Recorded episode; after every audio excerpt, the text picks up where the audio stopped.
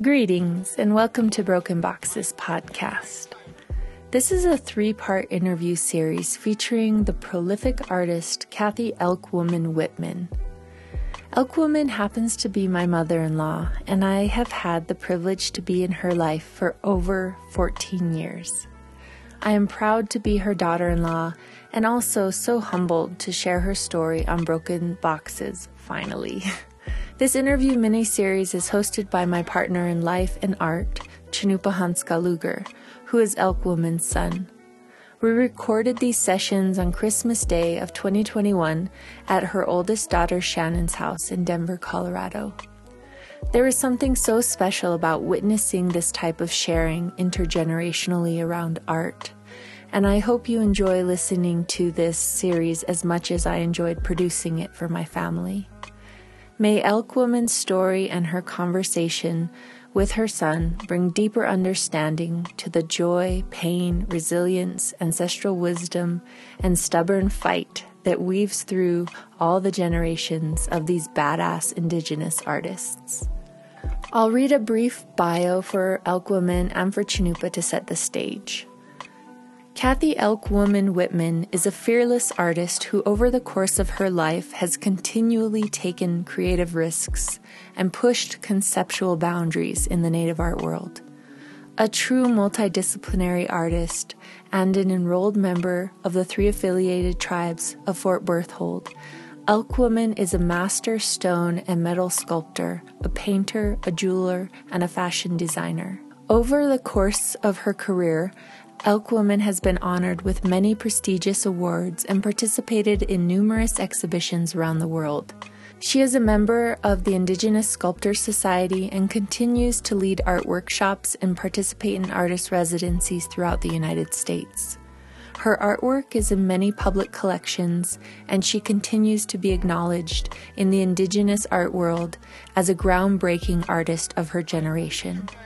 When asked about her life as an artist, Elkwoman reflects that what she truly loves and appreciates about her life is the ability to continue to create and impact the world with her artwork.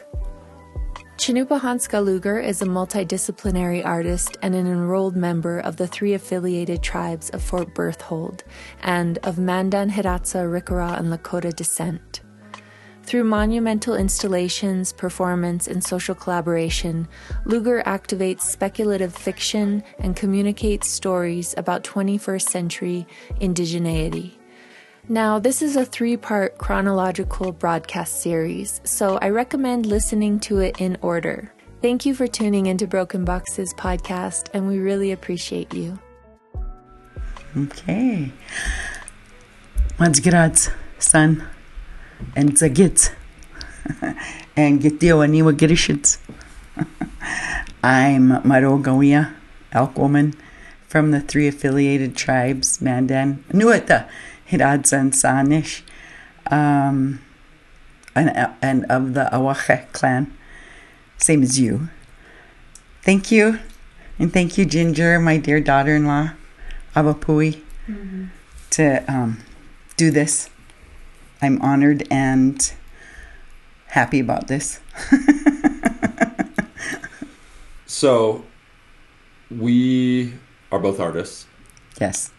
And I thought it would be kind of nice for us to have a conversation around a little bit of that background and the history. Uh, it's it's I think it's a rare opportunity to understand this like intergenerational practice, you know. Mm-hmm. Um, but it's been true for time immemorial. And so, I guess the first thing I want to uh, uh, have you kind of describe is um, your early life. Create us a setting. Create us the the the place that um, kind of inspired you to move towards art. You know, let's maybe get to that position, and then we'll move on from there. Way back there. 500 years ago. yeah. Where do I begin? well, my ancestors. No. Them too. I know. I know. It's in the genes. Um, in my own life, I get. I'll start from there, because I grew up in the country, away from so many people, you know, in the community. We were never, um, there wasn't a whole lot of, uh, you couldn't after school go play with your friends, you know, or that. And so, um, and then going to country school till I was a fifth grader, we did a lot of art projects, which I was really good at. I mean, I enjoyed it, you know. We did paper mache stuff a lot, which was good teaching because, like, I remember doing a map of the United States, not the United States, but North America and South America, you know. So that was pretty cool as far as um, it was a really good teaching thing to learn, like about the Rocky Mountains, you know, going, I always remember that, building them up and, and painting them and such. Um, plus we didn't have a TV because we lived in a coulee, so we couldn't we didn't have a good reception and we only had radio, no phone, you know, so there was no communication. So so many times we either waited at the country school, which was on top of the hill, you know, a few miles away. Um, me and my siblings. Well, really, it was Auntie Jackie. She was five years older than me, so she was there for a couple years before she went to public school because it only went up to eighth grade um, but our community community was really tight knit. You know, um, we did community things together. But most of my stuff, when I went home, I was alone a lot, other than my sister, and she may or may not want to play with me because of the age difference. You know, and I was little and wanted. We used to do paper dolls, so we used to draw our own paper dolls and then draw our own clothes for them, you know, and put them on, you know, color them and put these tabs and put them on there. So there was so much of that, you know. Uh, I always feel like that was honing my skills and my creativity too, because I was alone a lot, you know, and had to imagine stuff, make up stuff, and you know, create things. I'd play in the woods and pretend like I was cooking and get bark, old bark, you know, and that was my food, you know, my made up food. and it it was really honing my imagination, you know. And I feel like that now in retrospect. Um, and then we rode horseback a lot, you know. Just sometimes we just ride around in the corral without anything on them, you know. If especially I could do that when nobody wanted to put help me put the saddle on, you know, or the bridle I was too short. Um, and then sometimes we rode to our neighbors or they would come back with us, you know, after school, walk home, and then ride horseback, and then, gee, probably ride 10 miles, you know, five miles, six miles one way. But it was, it was in retrospect, it's really good memories, you know, that kind of thing. I always wished that we could have, God, that I could have raised you guys that way, you know. It's too early to start crying. um, how many siblings did you have? Um, there was five of us, though. I had four siblings and a half sister. And So where that were, would have been the where were you one. at in that? The youngest. Yeah. Where you just um you learn to um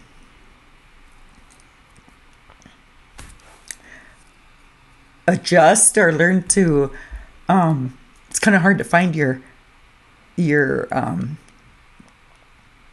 who you are because you're trying to emulate your siblings all the time you know because you're whatever you do is never never right or never good enough you know what i mean? And so it's kind of takes you a while to find your own come into your own or you know be your own. Yeah, when you when you are looking at older siblings, you develop. You don't even know what right or wrong is. You, all you have is the previous models, Yeah. right? And Yep. so the previous models, you can't find yourself if you're constantly comparing yourself to the previous model. You Yeah, that's yeah. not self. Even if you emulated it perfectly, that's yeah not self. right right i know but when you're young you just when they keep telling you that's not right you should do this you need to do it this way or you know it's not good enough kind of a thing and then always trying to live up to their expectations or their standards.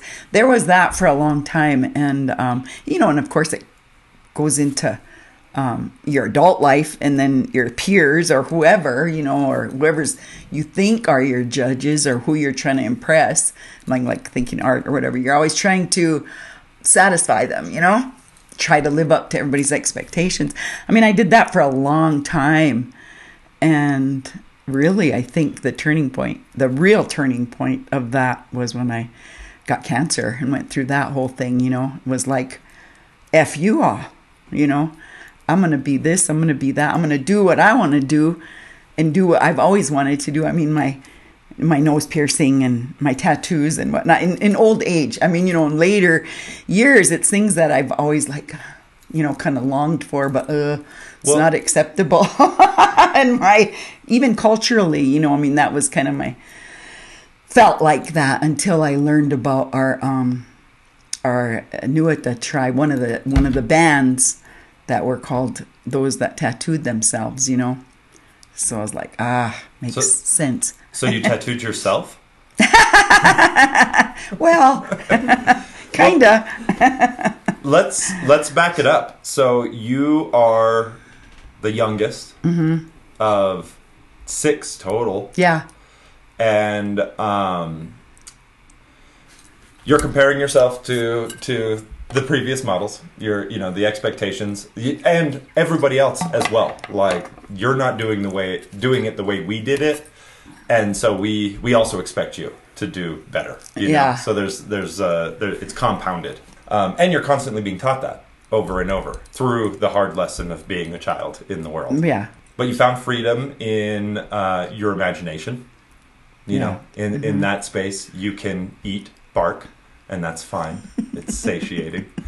Um, you don't even have to chew on it or anything. Just Yeah. the act of cooking it will satiate you. But I'm I'm wondering about how that imagined kind of space began to influence and kind of guide you in the direction of of art. Like, uh, were your parents, or did you have any other um, people from that older generation that kind of said art was a viable uh, uh, possibility? Like, how did you make that leap? Oh, that was crazy. Um, well, Grandpa painted. You know, my dad painted, um, but not much. I mean, he dabbled. He was good at it, but he never really. You know, he did a few just and and never. It was never a thing to him to even go into that. And um, yeah, my my siblings were creative. I mean, my you know Auntie Janny was a seamstress. She went to school for that. She was good at sewing. Really creative, cool designs. You know, she did a lot of Western wear and with all these fancy swirly yokes and um and then auntie sharon went into medicine you know she became a nurse first and then became a pa later on but you know independent in that way to want to do stuff um and then uncle jc went to college and then he got a degree and they were musicians. Grandpa was a musician. Grandma was a singer. You know grandpa played a saxophone and, and then all his siblings not his not only his siblings but in-laws and then cousins they all played. They had a big band carl whitman junior big band you know um, orchestra. They played and so there was that and then uncle jc became a musician played guitar and wrote songs. He had a band. They played together peri- periodically but mostly it was you know separate. Um, we used to sing a lot you know the the Lennon sisters. Anyways they used to get so mad at me because i could not harmonize with them. I mean i would start harmonizing by myself. I could do it good play my part till we all sang together. They get so mad. Oh no it's not like this. Anyway um there so there was that there was a creativity thing and and i remember uncle jc telling me that those three sisters that we came from i mean there was beyond that but those three sisters those walker sisters that they were real creative and had medicine. And they were all really different from each other. I mean there's that picture of them you know one's in old high top moccasins with her scarf pulled down and then there was one that kind of had a little beret type of hat on. That was our that's the one we came from. And then the other one was like in between both of them she had both you know had a had a shawl on but then kind of had a hat on you know? So, are, uh, these three sisters are they your great grand great grandmother or? Yeah, they were um, Grandpa, my Grandpa Whitman. They were um, Carl Whitman Senior was his mom, Mm. and then the two sisters. So yeah, they were my great grandmothers. Gee, that's not even that long ago. Yeah, but great grandmothers. Yeah, and I of course I didn't know much about them, but on his mom's side, then I kind of know more about his mom's mother, Otrehesh, more because he because she raised him mostly you know so i he talked about her more so than than the other one. And I don't know, the other one was I don't even know if he knew her, you know, or if she passed away. I don't even know that much. Gee, that's terrible, but I don't even know. But there was that and so just that they they were all kind of my siblings having some kind of art form. I came into it just cuz that's what I always did. You know, it was it was my pastime to draw and you know besides playing with things i that's what I, I, drew and painted a lot like watercolors or whatever just it was took up my time you know? And on anything. I mean i have still have this one picture on cardboard on a cardboard paper that's this woman on a horseback with a cowboy hat and she's got a cigarette sticking out of her mouth. Real cool. Really cool. Because grandma and grandpa both smoked you know it was the thing, you know. Yeah, Rode horses yeah. and uh, wore cowboy hats. yeah, yeah. But really, the and then and then when I got married, I mean, I was always creating when I was in high school, going to boarding school.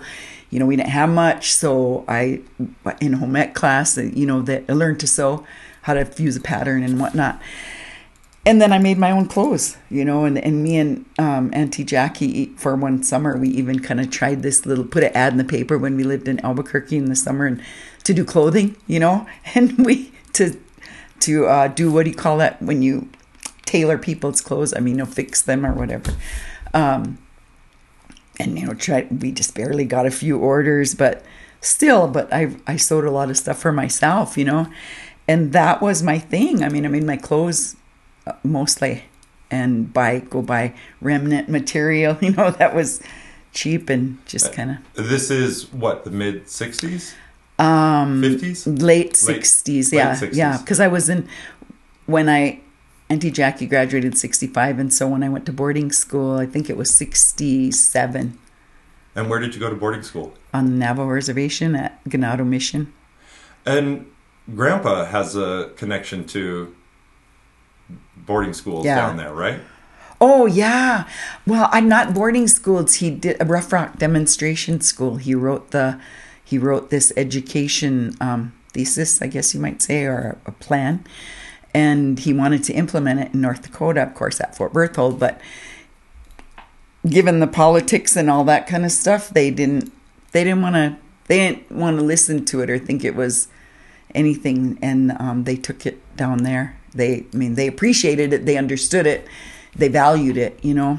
As and, Grandpa would have said, you can't be a prophet in your hometown. Yeah, yeah, and and you know, it was it was about so ironic. I mean, he was way ahead of his time. It was about teaching our culture, our ways, our language in in the school system as well. And you know, of course, that didn't come happen up there at Fort Berthold or even a lot of the northern plains. It's just now coming into the state. I mean, they just now passed it that they're going to teach Native history in all the schools, supposedly. I mean, that bill was passed, you know.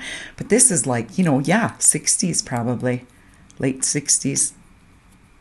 So that brought you into the Southwest? Um, yeah. Because he, yeah, well, first he, we moved away because that winter he was in politics. I mean, he was a chairman three different times, and he always wanted to do wanted he struggled or you know what what was what did the tribe need you know what he always wanted it to, trying to find that key. Like what we were talking about you know how do you inspire people? How do you get people to have self-determination? How do you get people to be self-sufficient? And that all of that kind of thing you know?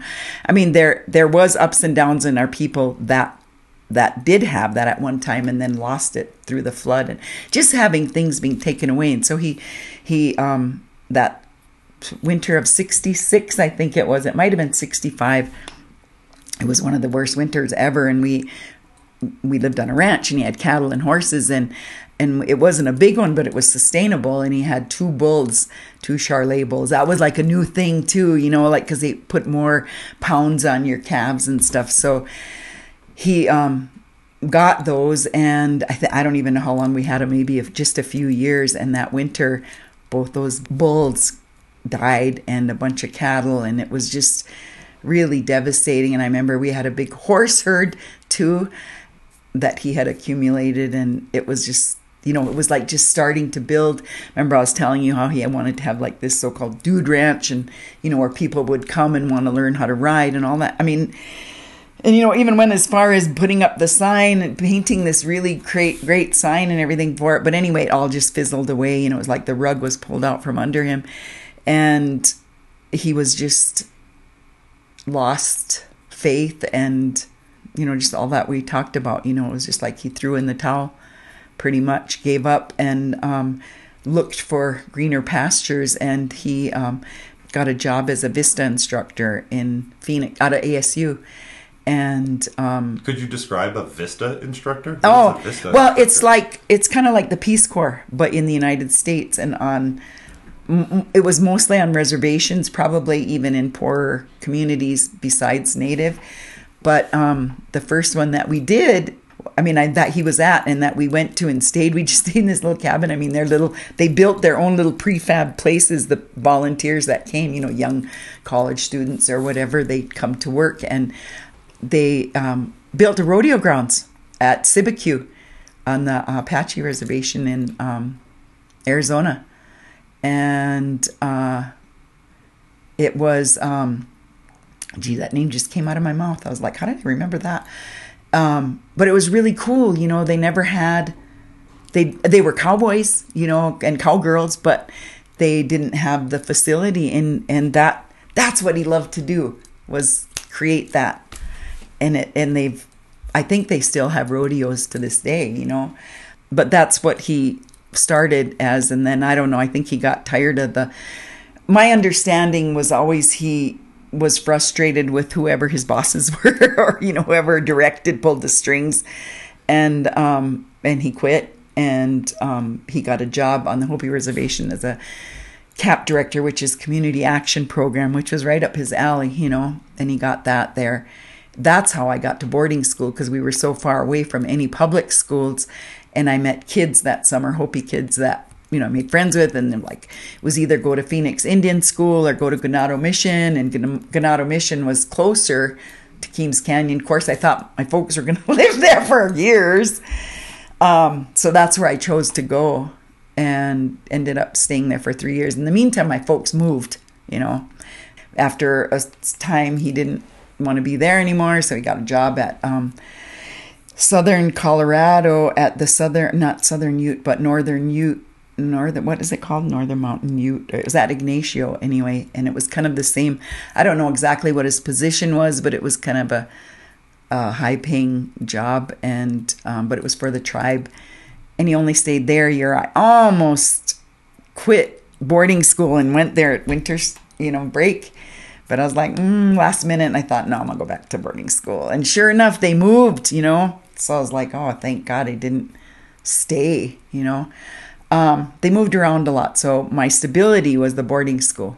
You know, that was where my, I it was a for sure deal. Although it was pretty lonely. I mean, as far as family, family, and that root system that I had on the res. You know, growing up on the res, and then leaving when I was a seventh grader. It was, I always um, longed for that. I always felt like I missed that. You know, I missed out on that um, period of my life on the res. I would have really, and I guess I always kind of wanted to go back to that. You know, I always wanted to get that back. So when did you um, you graduated from the boarding school? This is actually I didn't graduate from there because after three years of being there, I was like really involved. I was a cheerleader. I was on the um, what do you call it yearbook thing, and I was supposed to be the editor of the yearbook the next year. I was assistant when I was a junior, and I do I say this? On- no, but I mean, honestly, I just got tired of boarding school. Oh my God. Um, and we lived in Albuquerque. And so that summer, grandma and grandpa were there. They were on, grandpa was on unemployment. And um, Auntie Jackie would go back to Dickinson to go to college in the fall. But she was in Albuquerque in the summer and she'd work as a cocktail waitress in this club and I was what was I 16 going to be 17 that summer but I was 16 and I don't know it was kind of like I had that first feeling of freedom living with her and them and I was paying I worked at a car hop you know at a drive-in and but I contributed. I mean, I was paying part of the rent and the food and whatnot. That was that summer we were trying to do seamstress stuff, and um, I just got really had that taste of freedom. I mean, I would go to the clubs with her and dance because I love to dance, you know. So I just got to go there because I was her sister, and also started smoking weed that summer. so was I going to go back to boarding school after that? No. it was grass back then, right? They called it grass. Well, grass, grass and weed. So then, I mean, that's the truth. yeah. So, well, that's that's good because then what happened? You didn't go back to boarding school. You no. got a taste of the world. Yeah. And suddenly boarding school was too small. Oh God, yeah, I couldn't go back there. I was like, you know, and um, and then my folks were still you know up in the air is their what whatever they were going to do or what you know um and so of course auntie jackie kind of convinced me i mean we you know we were we even though there was that big of a difference in age we were pretty close and um she was going to go back you know kind of gave a suggestion gee maybe she come back with me maybe should go to school over here high school you know so it was like ah. anyway she had to she had to um, adopt me, not adopt me, but take custody of me or whatever. Really? Yeah. And my folks just signed me over. I used to think about that. Think, gee, they just gave me up. but I mean, I was pretty much on my own anyway, you know, through high school. So, I mean, I, in the summers I'd work or winter vacations I'd work. So, um, I even paid for my own tuition one year because they couldn't pay it wasn't even that much, but maybe two hundred dollars, you know. But at that time, I guess that must have been a lot. Um, yeah, so I went back to school. Went with her back to Dickinson, North Dakota, and oh my God, I come from a boarding school of maybe a hundred, you know, from freshman to senior, and mostly native. I mean, there might have been three white people there, you know, that I can think remember of, three or four, and and going back and going to Dickinson, this all white school, a huge school, and a lot of like uh, farmer people there, and just freaking racist. You know, I mean, just and so I don't know. I mean, I'm, I know I'm putting this out there, but I really felt like natives are just more mature and more advanced. And think, I mean, that was my realization when I went there. I just thought, God, they're just so small minded people and my best friend in high school i mean who i who was my best friend when i was in school was an exchange student from chile alicia. I mean we we connected immediately having the same kind of cultural um, parallels or whatever you want to call it compared to she stayed with this farm wealthy farm family you know but but we aligned more so she was my friend in school but because my sister was in college, I hung around with her at the college, at the union. So really, then my friends, I had a lot of college friends that I hung out with, of course, smoking weed, smoking cigarettes. You know, I never drank though. It was just not a thing to me at that time. You know, that was not, and that's what the high school kids are doing. They go to parties. I went to one party, and I was like. you know, it was like, I don't like this. It was not my cup of tea, you know and I'd rather hang out with the college kids and and go and you know there was coffee houses. I remember I used to sing with this one group, these two guys, you know, sing folk songs, you know, wear wear army gear, you know, that you bought at the army surplus store, that kind of stuff. I was out there because I was poor too, you know, so we I, and I worked then too and contributed to our, me and Auntie Jackie's rent and food and stuff, you know. So I really didn't have like excess money. Well, and a lot of that maturity that you described is built out of uh, necessity. You know that pri- the privilege that some of the farm kids experienced. They never had to. They didn't have to grow up. They didn't have to mature because it yeah. was it was all kind of there. The privilege of it. But um, I would say, like, yeah, native native people, um, people in different economic situations. Like, it's funny because I don't know if you even recognize the economy of it. Like that I'm poor. It's just that I'm incredibly resourceful. Exactly. You know? Yeah. mm-hmm. yeah, because I could also I could also see that in my own life and just thinking about all of these kind of it's it's interesting talking to you about your experience and me just thinking about the the genetic memory of that experience. Oh, yeah, You know? yeah. Um we moved around a lot, Yeah. you know, and I'm like, why? Oh, well, because that's what you know, you know? Yeah. um, like there are parallels that you're describing that I keep thinking about. Um, so you're you're in high school, you're living on your own, you're independent. The world's radically different at this time. You know, it's late '60s.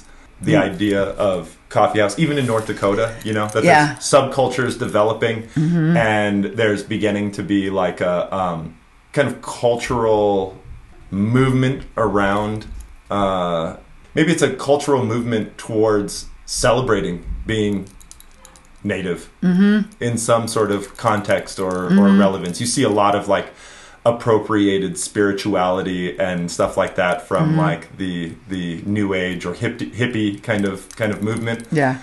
And the generation previous didn't have that experience, you know. Yeah. Um, yeah. And it was still, it's subtle, you know, but it's a it's a movement in some sort of direction. So now you're in high school, you're being creative. You're seeing that in that like necessity of of um, uh, making a way in the world.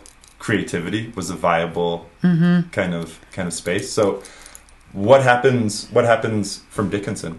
Like where where do you go from Oh, there? well, I was really. Um, I remember I just couldn't stand those kids and, and being at that school. I mean, I hated school, but I got through it. I mean, I, I got good grades and graduated from there. But um, I just remember not having a good taste about. I didn't even want to say I'll graduate from Dickinson High School. You know, I was like, oh.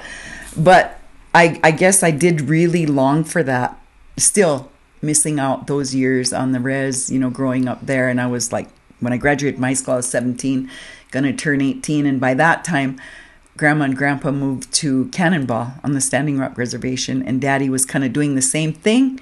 You know, a, a, a catalyst. I don't know exactly what the job was, who paid him, what you know, but it was a catalyst thing, and he um, community catalyst, and and he helped them get the community together to start their first powwow and built the powwow grounds and organized all that, and they've had a powwow there every year since, and that was in 1970.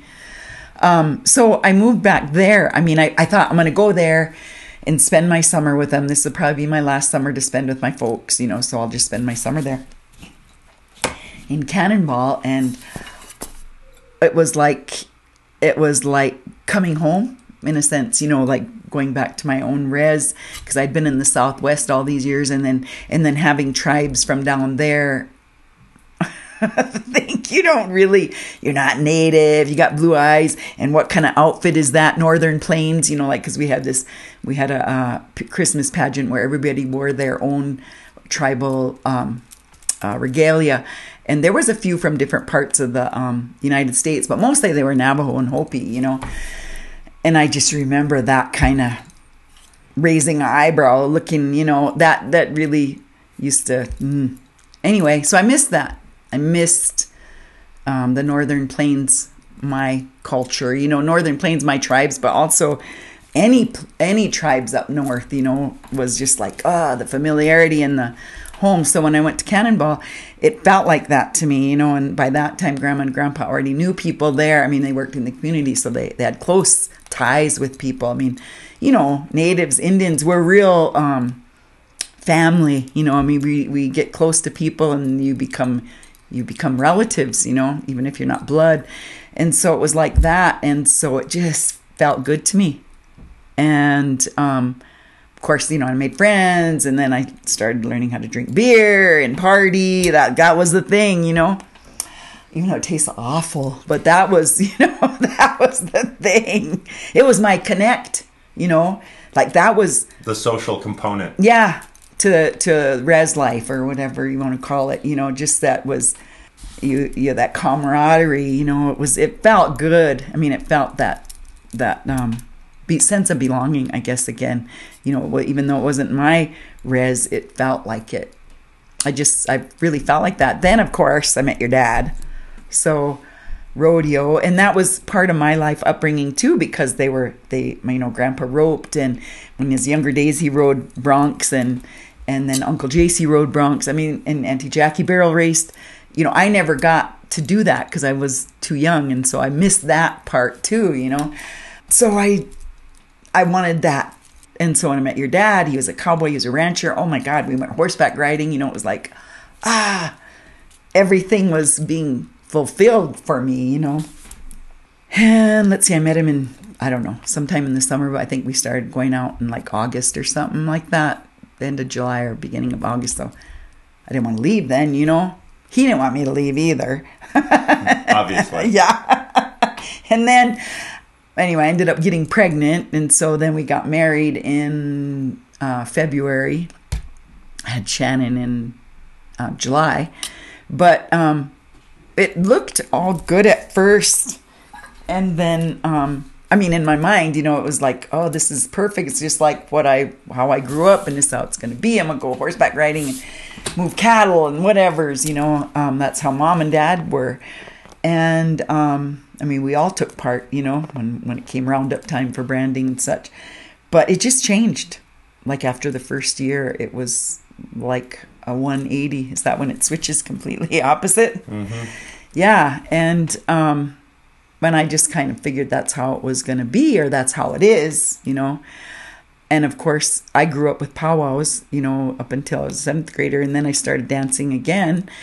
And um, your dad's life was rodeo, which was fine for a time, but there was never a. Um, we didn't have a, a compatible thing when it came to the native side, you know, even though he was mixed like me, it was the upbringing was totally different. Yeah. You know, his was more of the material and mine was not as far as powwows and, and giveaways. I mean, honoring, I was raised native way and he was raised more the white way. So valuing material more so and not understanding that whole giveaway thing or all that, you know, so that really became the well that and drinking you know that really became the wedge that grew us further apart but during that time i was still being creative and i started painting you know with oil and i was oh, I was kind of good at it you know i was surprising myself um, I was painting like I would do pictures of like Sitting Bull.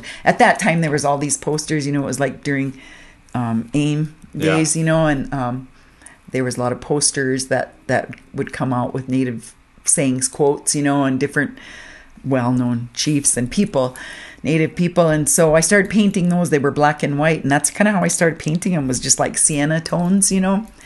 And uh and shades and i thought mm, i can do this and i just kind of developed it. It was really enjoyable too and i just expanded on that and different people would want me to paint stuff for them you know and i took a drawing class and such but that wedge of our differences plus drinking and the whole mentality of uh, women are only to be looked at, not to be heard. They have no value other than cook for you and clean for you or whatever, you know, be there. That I really um, disdained because, I mean, that's how I grew up too. And I that was one thing I did not want to be. Yeah, and you have a, you know, you're you're a part of, I'm a part of a long line of people who hate authority, who rebel against authority. Grandpa had a hard time with authority. Yeah. You know, that's Yeah. what made him move around so much. Same with you. Same with me.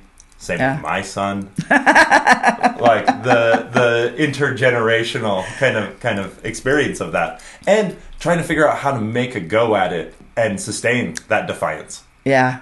Um, where there's like a sense of genetic integrity. like I, I learned this from, and then go back further than that. Yeah, You know, yeah. like to to uh, grandpa's three uh, uh, grandmothers. You know, or you know that. Mm-hmm. Yeah. And then his the grandmother that raised him. Mm-hmm. Othgadehesh. Yeah. She was. We come from a long line of defiant people. Yeah. And like, it, it, we'll even self destruct in order to sustain that integ- the integrity of defiance, you know? And then the wedge that was developed between you and my dad, my dad being a cattle rancher, um, raised by a German man who came onto the res, you know? Yeah. And developed a, a cattle industry. that. Monopoly. A mo- monopoly? yeah. I mean, And then let's look at the at the cultural subtext that's developing at the time. You mentioned AIM. It's Mm-hmm. the it's the seventies. It's the civil rights, human rights. You know, Mm-hmm. Yeah. Um, and really, I'd mentioned kind of alluded to it. This this sense of pride for Native people. Mm-hmm. That was a moment of where it was catalyzed, and like you know, one of those big kind of steps in Native politics and policy shift. Mm-hmm. You know, I mean, Grandpa used to say it all the time. You hear it. It's it's hard being an Indian. Yeah. know? Yeah. and and you're mentioning it. This giveaway kind of kind of story. The cultural context of wealth being generated by what you give rather than what you have. Yeah. It's so contrary to the social model, the economic model Yeah. of the United States of America. Yeah. you know. Yeah. Um, and then your, you know, it is the civil rights movement. It is AIM, the American Indian movement. Mm-hmm. There's a celebration of us, and by 1978, it became legal in the United States for us to practice our ceremonies. That all of that was hidden and or quieted, Yeah. you know, or forgotten entirely Yeah. you know, out of necessity, out of survival. Um, but all of that's shifting and changing. So you're developing a skill set of portraiture in oil mm-hmm. paints mm-hmm. that's referencing some of the uh, posters and lang- you know the visual language of, mm-hmm. of a movement. But all of this is happening in Nor- in North Dakota, North Dakota, South Dakota. But Yeah. that's also right at this nexus point of like wounded knee. you Yeah. know, that there was that that even though it was so far removed from the major kind of art hubs, the cultural influence of that region, especially for Native people, was huge. Mm-hmm. You know, there was a couple of pockets throughout the throughout the United States, but right where you're at at Yeah. that time Yeah. is that place. Yeah. You know, Yeah. and um, you're starting to paint. People are interested in in seeing native faces Yeah. even if they are kind of uh, historical historical references to Yeah. to some of our Yeah. Chiefs, you know, our leaders, mm-hmm. um, at a time where we're looking for leaders. Yeah. You know? Yeah. So then what happens? Well, I, I was just thinking about when you were talking about that, my whole, the state of mind that I was in at that time. I mean, as far as native, our culture, and looking at those paintings and knowing all the crap that has been done to our people and all, you know, all that has been taken away, you know, not only to our tribe, but all the tribes. And knowing that, being aware of that, I mean, I grew up with it, hearing it, it at the dinner table, you know, about grandpa talking about what's happening and even though I was little, it it was there and I I had that in my memory. So my paintings were real sad. Like I remember doing this painting of Sitting Bull and he has that kind of frumpy hat on, you know, and he just looks beaten down, you know? I mean in in that picture, it, he's been beaten down and I just wanted to put that his teary eyes. You know, I just wanted to put that feeling in there of of what the hell happened. You know, Yeah. I wanted people to feel bad. I wanted, you know, whoever white people to feel bad about this. You know, like But white people aren't your audience. No, I know, but I, that's what I would thought. You know, I, I when I was doing them, I just wanted people to be aware of that and to know that and feel that. And so all my paintings, I mean, I remember doing a, a painting of um, Chief Joseph too. It, there was, I always was really focused on the eyes, you know, and and always wanted to make them look like they were they were watery, you know Yeah. just to uh, that was the feeling I had though you know I just felt that anger and that sadness and resentment kind of feeling. So I did that a lot in my portraits. But they were feeling people felt it you know?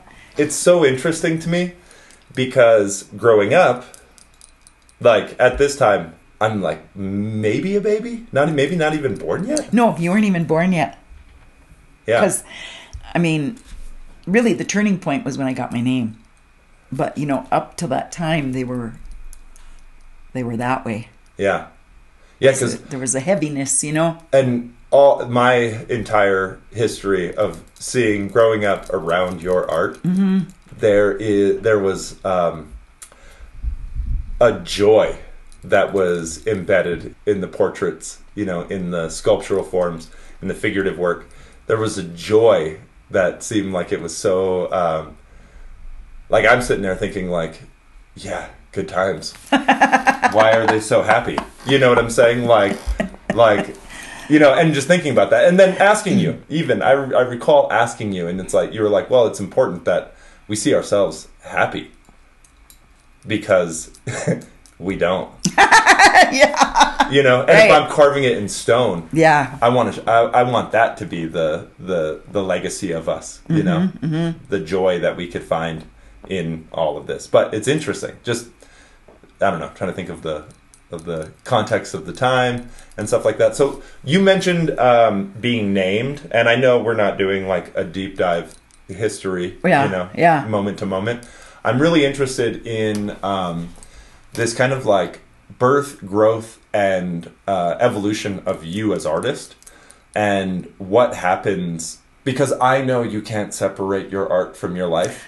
Yeah. Or the spiritual side. I mean, you know, it's all one. Yeah. Well, you know, it's all one. Right, right. Because we do, we have talked quite a bit about ag, uh, cattle ranching, cowboying, and all of the native people who have had that. Like growing up, like what you would see on Hollywood was this battle between cowboys and Indians. Yeah. And but growing up, I was like, uh, cowboys are Indians. right. You know, like all the cowboys that I know, Right. farmers are white.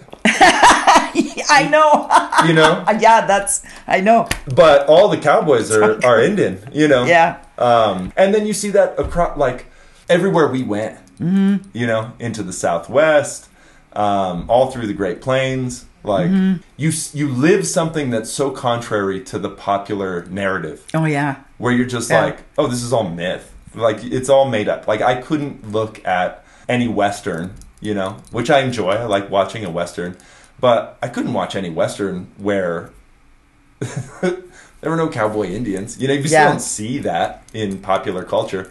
But um, I don't know. It's interesting how that affects the way you perceive the myth of a country mm-hmm. when everything that you see that tells the story of this place is false. And so you're like, oh, I'm not, I'm not drinking the Kool Aid.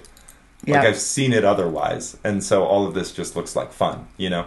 But I'm thinking about this in relationship to just the economy and the effect of um, being wards of a federal government. You know, the policies that were enacted, the movement through uh, the American Indian movement, that introduction of, of portraiture and art and telling our story through our lens to us. You know, kind of kind of narrative. Um, but art was used, arts and let's say crafts were used in the same method as agriculture for native people come reservation period. Like we we if you couldn't grow food, if you couldn't become a farmer like we wanted you to, the only other viable economic thing was craft craft things. And you know, I went to school in the Southwest. You went to school in the Southwest. Um, and in the Southwest, there was a market for native art, but it was like to to reproduce, to almost reinforce that myth Yeah. that the Hollywood was was creating. Yeah. you know, um, but there's a wedge being created between uh, you and my father. It's a, it's not even a wedge between you and my father, but also a wedge between your role as a woman and like the cultural context. Like my dad's mixed for sure, but he, you know, was raised by a German man uh, uh, who had a beef monopoly. Mm-hmm. You know, um, in a Catholic uh, religious sense Yeah. and that wasn't my like i didn't i, I didn't get indoctrined into that because of your your this wedge that's being created between you and my father but almost you and my father as like models or metaphors between Yeah. Native way and this assimilation way Yeah. you know Yeah. so tell me, tell me what happened there. And you can, if you if it's too personal, you can also express it as this metaphor because I, that's how I see it. you Yeah, know? yeah. Well, it was there, and I could try whenever the twain shall meet, kind of thing. You know, there was that. You're just going along trying to connect it, but it wasn't happening, and it, you know, eventually, it would. It got the wedge was got so wide that I was drinking. I was. oh, It was like what's good for the goose is good for the gander, kind of thing. So, um, there's that thing, you know, whatever he did, then he wasn't listening to me or cared what I was saying or th- what my what my expressions were. So I just thought, okay, I'll, I'll, play your game. I don't care what you do. I'm going to do it too, you know, kind of thing. And that happened for a while, but I didn't feel good then. You know, it was like, what the heck? Why am I here? You know, we're doing our own thing. Why am I here? So I had an opportunity. I would go visit Auntie Jackie down in Rosebud because she's lived down there. I mean, she moved had moved down there after she graduated. And, and is with her husband. I mean, they were boyfriend and girlfriend, then moved in together. But I went down there and she worked at the community college, and I go visit her sometimes on the weekend and just had um, Shannon and Cody at the time. And, and I remember I got an opportunity to do a painting for, uh, um, she, oh, at that time she was working for the RST, it was called Rosebud Sioux Tribe uh, Lumber or whatever. They had some kind of a lumber thing and um, they needed a sign painted. So she asked me if I could paint this sign for $50. Wow, yeah. A paying gig? I'll come down there and I'll be, yeah, it was like huge to me, you know. Um, that was kind of a good, it was good for me to do that because it was somebody from someplace else that valued whatever I did. I mean, as far as a painting. Anyway, that was kind of opened the door to, um, I, you know, being the situation I was in, and and I, you know, would go there and do stuff. Anyway, I was wanted at the college, you know, to teach drawing and painting. In my situation, I didn't want to be in Fort Yates anymore. I didn't want to be there anymore. The it was not good, so we separated, and we moved down to Rosebud and lived in Mission. And I taught at the community college, teaching. Um, painting and drawing under some another i didn't have a degree but was under another person you know at, at that time you could do that under their degree you could teach and then i also worked in the did that and taught lakota not taught but worked as a secretary for the lakota studies class i mean department at Sinte Gleska in Rosebud.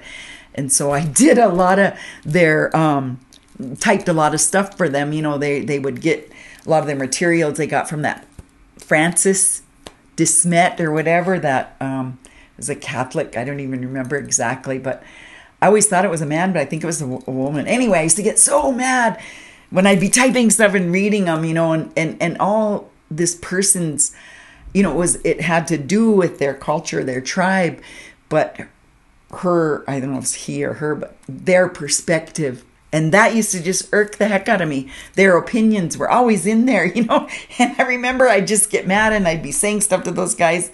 It was, um, oh, what was his name? Victor, um, Ben Blackout junior, I think. I don't can't remember if he's a junior or senior, but I remember that was his name. And and the other guy was Victor Douville that worked in this department. They used to just laugh at me and they'd be like, "Oh, I know." You just got to overlook that. They're just taking out the historical things, you know, from that. But you just got to overlook those what they're saying. You know, they would just laugh about it because it would just make me cringe when I'd be typing them. You know. Yeah, because you had to be you had to be a conduit for that exchange by Yeah. typing it out. Yeah. You know, tran- transcribing Yeah. some of these Yeah. dialogues Yeah. and conversations. It, Um, that just ugh, used to just. But at, at that time, being there and being around, you know, wasn't even my my tribes. But um, I had been not living on my reservation for several years. But like I said, it was Northern Plains, so it uh, it felt good to me. I just it was part of me. But anyway, it was there where where it started to. Um, God, it was like two extremes. You know, I would go. I really wanted that way. I wanted um, the old way of life. You know, I really longed for that. And then, but then there was partying on the weekends. You know, with my friends and testing out drugs. You know, it's like different kind of acids or whatever. So I had these two paths, you know, I would be I would be over here with my friends that party drank and did whatever kind of smoke up or do acid or whatever's, you know, and, and then and then maybe the next weekend like I met one of the one of the real humble man who was like the um, maintenance guy or the janitor guy at the college. He, he um, invited we would talk sometimes during breaks you know and and he first time I ever went to a sweat was at his place you know it was him and his family, just him and his wife. They were old and their grandkids, you know, and it was the first time I ever went and it was just like that thing just nod at me. I mean, it just felt fitting. I mean, it's hard. I was sat in the back and it was like, uh, you know, but they um, taught me, you know, just things that they said to me and about, you know, you just pray about things and, and, you know, pray about other things, even though if it gets like that. I mean, there was just all of those, just real kind hearted people. And, um, so there would be that might go to a sweat and then I, and then there were, they had ceremonies there, medicine people down there. And, um, well, they were men mostly and, um, went to ceremonies sometimes on a weekend some and then you know another weekend I'd go party and I never I mean I always felt bad about that partying part. And I just really wished I could go this one way but I couldn't quite I didn't know how to. I didn't know how to how what would I do for fun? You know who would my friends be if I went this way? That was really a thing you know? Yeah geez you'd have to be humble be a janitor someplace. It's hard being an Indian. Wasn't wasn't that. I just felt like what kind of social life? Who are my friends going to be? All my friends, you know, or that's where I went. And, yeah, and and then let's once again embed this in the timeline. Yeah. You know, it's, yeah. it's what, 1977, 78? It was like 75, 76 around there. Because um, I was there for like a year. I was away for about a year and a half, even and, though we'd go back. And I mean, let's look at the fact that both of these ways that are tugging at you right now are both illegal in the United States. right. This is true. But yeah. yeah, we, we did went to ceremonies, you know, and you're sitting there and you're it's completely dark and it's those spirits come in, you hear them, you you know, you see light. I mean, it was really powerful, you know, and I but yeah, it was I really longed for that. And I didn't have that upbringing because of that outlaw stuff. All I had was powwows. Yeah. I mean, at that time we called them celebrations, but my dancing and singing, hearing, you know, Grandpa sang at the drum,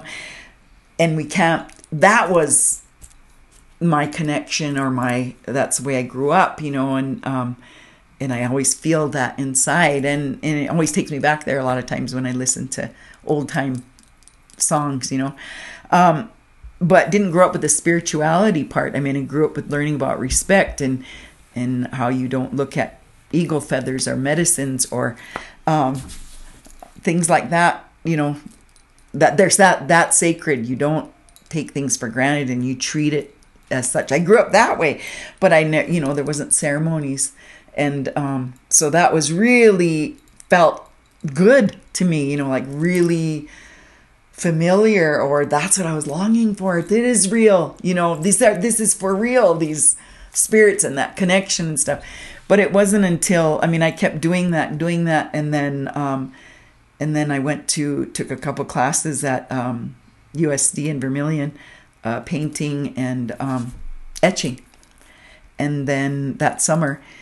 And because of a painting, I always think that's pretty cool. That I run, I mean, it's an irony, but but at the same time, that that art has that um, ugh, I just want to, makes me want to cry, but has that, I don't even know what to call it, such another level that orchestrates things for you. You know, that I did this painting, and because of this painting, this portrait of this medicine man, it was the, it was the, um, the tipping scale, you know, because it, because he valued it and then he invited me to the Sundance, you know. So this which I was never at. So the person who sat for the portrait? He didn't sit. It was I didn't even meet him yet.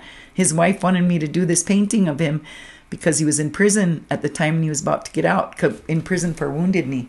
You know, the, the prisoners that the ones that had to go he was the spiritual leader there and so he was in prison he was about to get out and she wanted this painting of him and her and auntie jackie were good friends so of course you know then i want to do it too and it was for free you know i just did it and um and then she gave it to him and then i ran into them i think at a powwow or something down there came up to me you know and was really happy about it told me that he just loved it because it, i made him look thinner and i made him look younger. That's what he said to me you know, we laughed about it.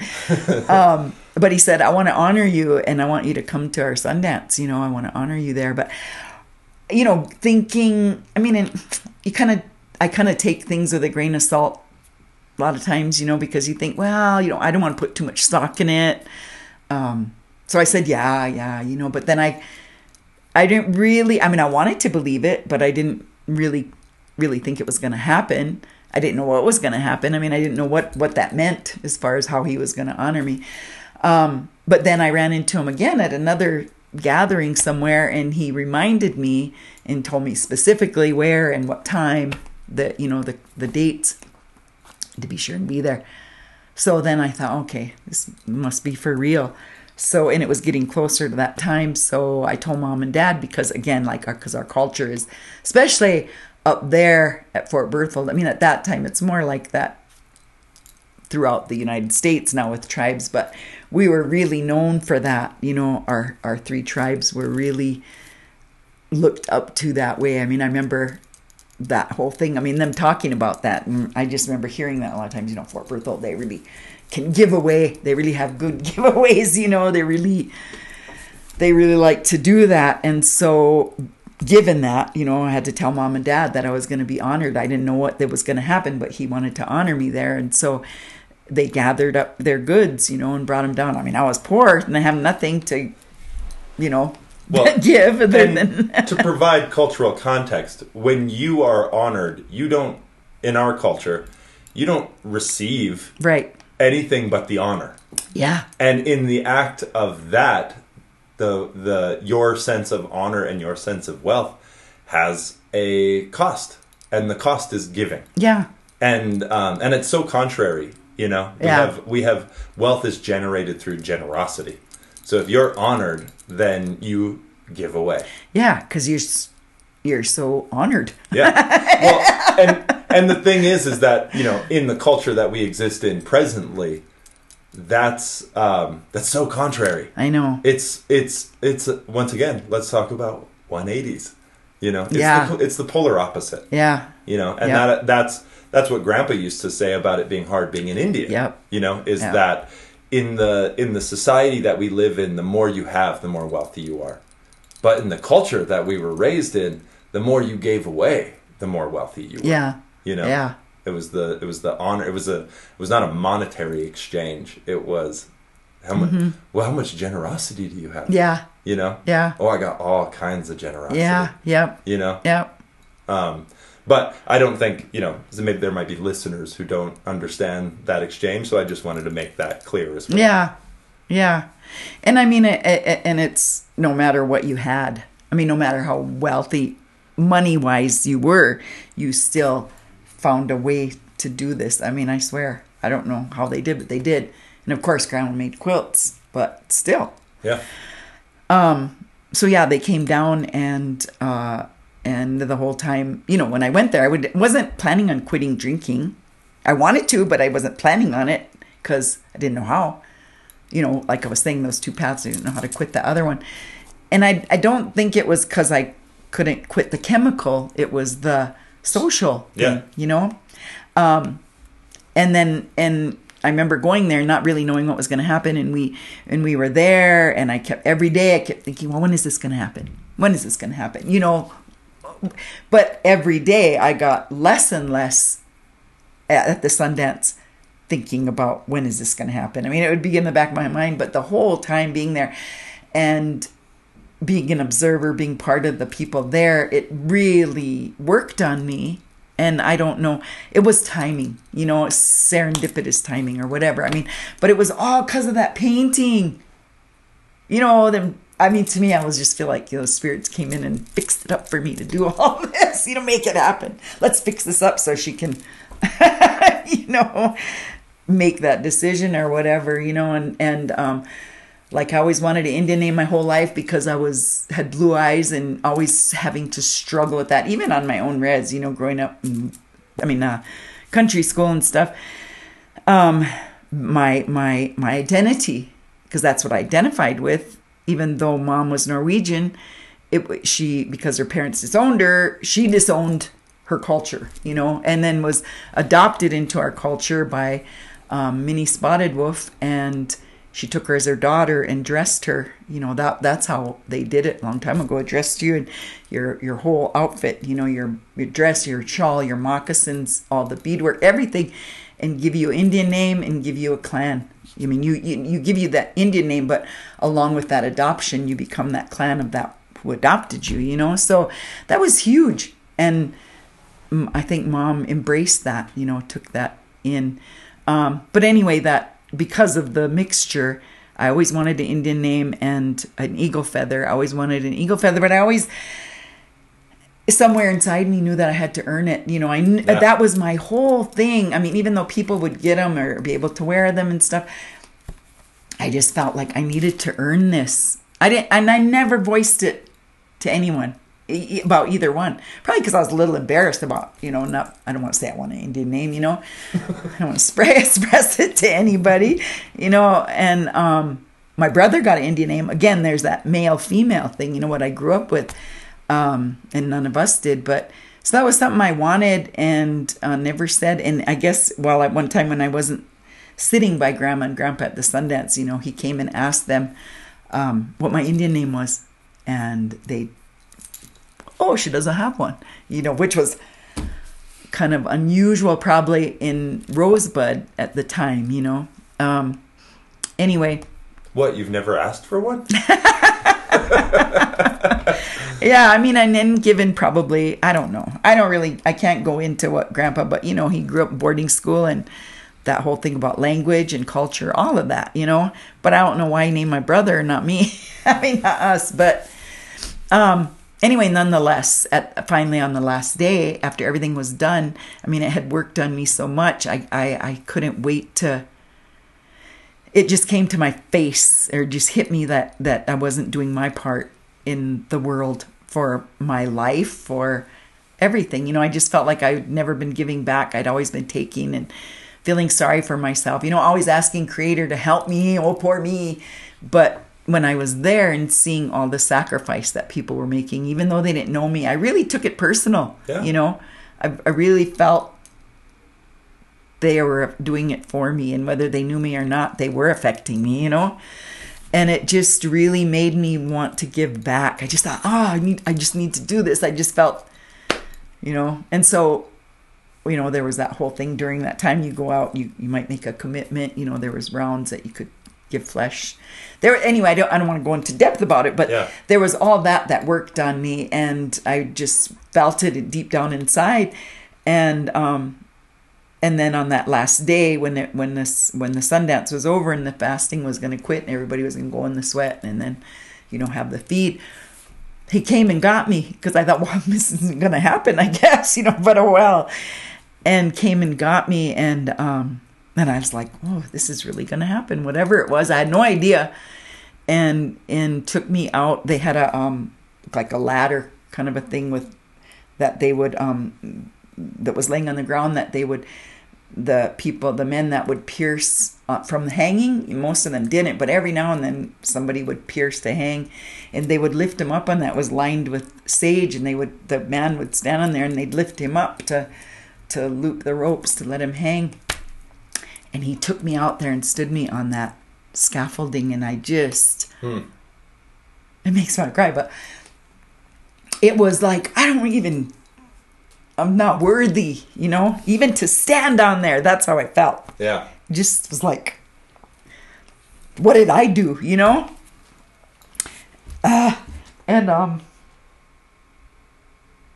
and then he talked about me and talked about that painting, you know, even said to people, you know, how I made him look young and slim, and he really liked it. He ended up giving it away, but um, then he had to, you know, this medicine man from Pine Ridge do a pipe ceremony for me. I mean, that's in front of all these people, you know.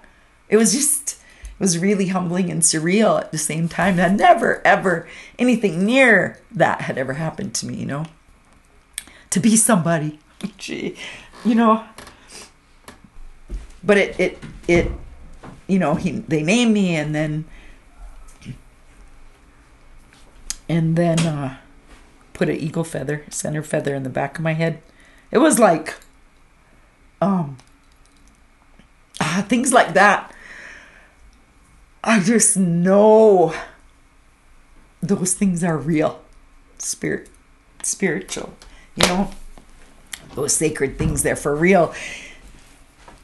It's not just um, not just myths or things, stories they talk about. You know, it it, it it's like um, a dream come true that you didn't manipulate to make it happen. You know what I'm saying? Yeah, well, it's a dream that happened that you didn't even know was a possibility. I know. Right? Like this is this is so here I am, 19 late 70s 77. having, you know, going try to find myself and and trying my trying to find my place in relationship to culture and who is who are we, you know? Um spent time away from the res, away from the land, longed for that, returned, found it in another place but close, you know, um, Lakota Nations, Northern Plains, and river, you know, connected to the river. But getting to know this and and celebrate and be proud of identity for the first time in a hundred years, mm-hmm. generation, generation and a half, of of trying to find that pride in that. You don't even know what's possible Yeah. didn't have access to what was possible. The closest thing you had was powwow. Yeah. know, and all of the doings that go around that, and Yeah. all of that is hidden messages Mm-hmm. around our context. You know, these different dances, these are medicines. Yeah, You know, yeah. But we hid them. Yeah. You know, hid them in a in a in a celebration. Yeah. Let's have a celebration of Yeah. our culture. Yeah. You know, Uh-huh. but real powerful stuff, and you get the reference of it, but you don't even know why what Mm-hmm. it, what it means. So now here you are in this place, being honored by people because you did a painting of somebody, made them look good. You know, um, and it's and it's and it's interesting because once again, we're artists. You know, we work in a in a in a an economy that transforms art into an object. It's it's these Yeah. things. But you and I were just talking late last night about this relationship we have with art and it not being an object but a friend. Somebody who looks out for us, you know, something that's not an object but is a practice. You know, is a, is an exchange. Um, Alive. alive and will speak for you. Mm-hmm. You know, just like just like this man spoke for you in front of his tribe. Yeah. You know, in front of the people. Yeah. The f- first one to speak for you to him was that artwork. Yeah. You know, Yeah. And it spoke in a language that you didn't understand. You know, Yeah. but it spoke for you. Mm-hmm. You know. So it's interesting. Just interesting to think Yeah. about these about these you know little seeing it from just outside of it Yeah. you know, Well, me. and and the reason of telling that was because that was the turning point of my art from the sadness and heaviness to what is positive. You know what is good? I mean it made me realize at that time that especially because i went and fasted right after that you know like i couldn't wait to give back. I mean like that it was almost like you had to kind of clean the slate a little bit you know? That's how i felt. So i had to do kind of go out and do that. But um, in that, and because of this ceremony and the naming and that, it all worked together. But it, it made me realize that these spirits are still here. No matter what bad has happened to our people, and no matter what they've so called taken away, put the land in their names, or did this and that, that's still there. I mean, this was really profound to me eh, that there's and the spirits are still there they're not gone and and and we can still keep that connection and um and be build on that you know be be positive. And and so I, and i was feeling so grateful you know had so much gratitude and and wanted to share that more so you know. Felt like i had been um putting out sadness and you can't build on that you know. You can't build something constructive and productive i mean good out of sadness you know it, it just makes you feel bad and and then hopeless almost you know like what can you do kind of a thing i mean that was that's this is my perspective so i just felt like I wanted to build on what we have and what was possible, I guess, you know, and to put love put love out there more so. That's more powerful than the negative. That's what I really really felt. And I still feel that. You know, I still want to it, it's hard because you want to have that feeling out there, but at the same time you want to make a big difference. I mean, it kind of got to that point where I felt like, uh, people aren't getting it, you know? It's just like, oh, it's so beautiful. Almost like a romanticized thing, you know, that we're, um, I wanted to, people to see the harmony and the balance. I mean, that, that that's what we need in our lives. And probably more so towards Native people than white people that were the buyers. You know what I mean? and yeah, it made them feel good, and that made me feel good that it made them feel good. You know, maybe put a smile on their face. That's a positive thing, whether no matter what color you are, you know, and that it would be constructive, and that it would make good things happen. You know.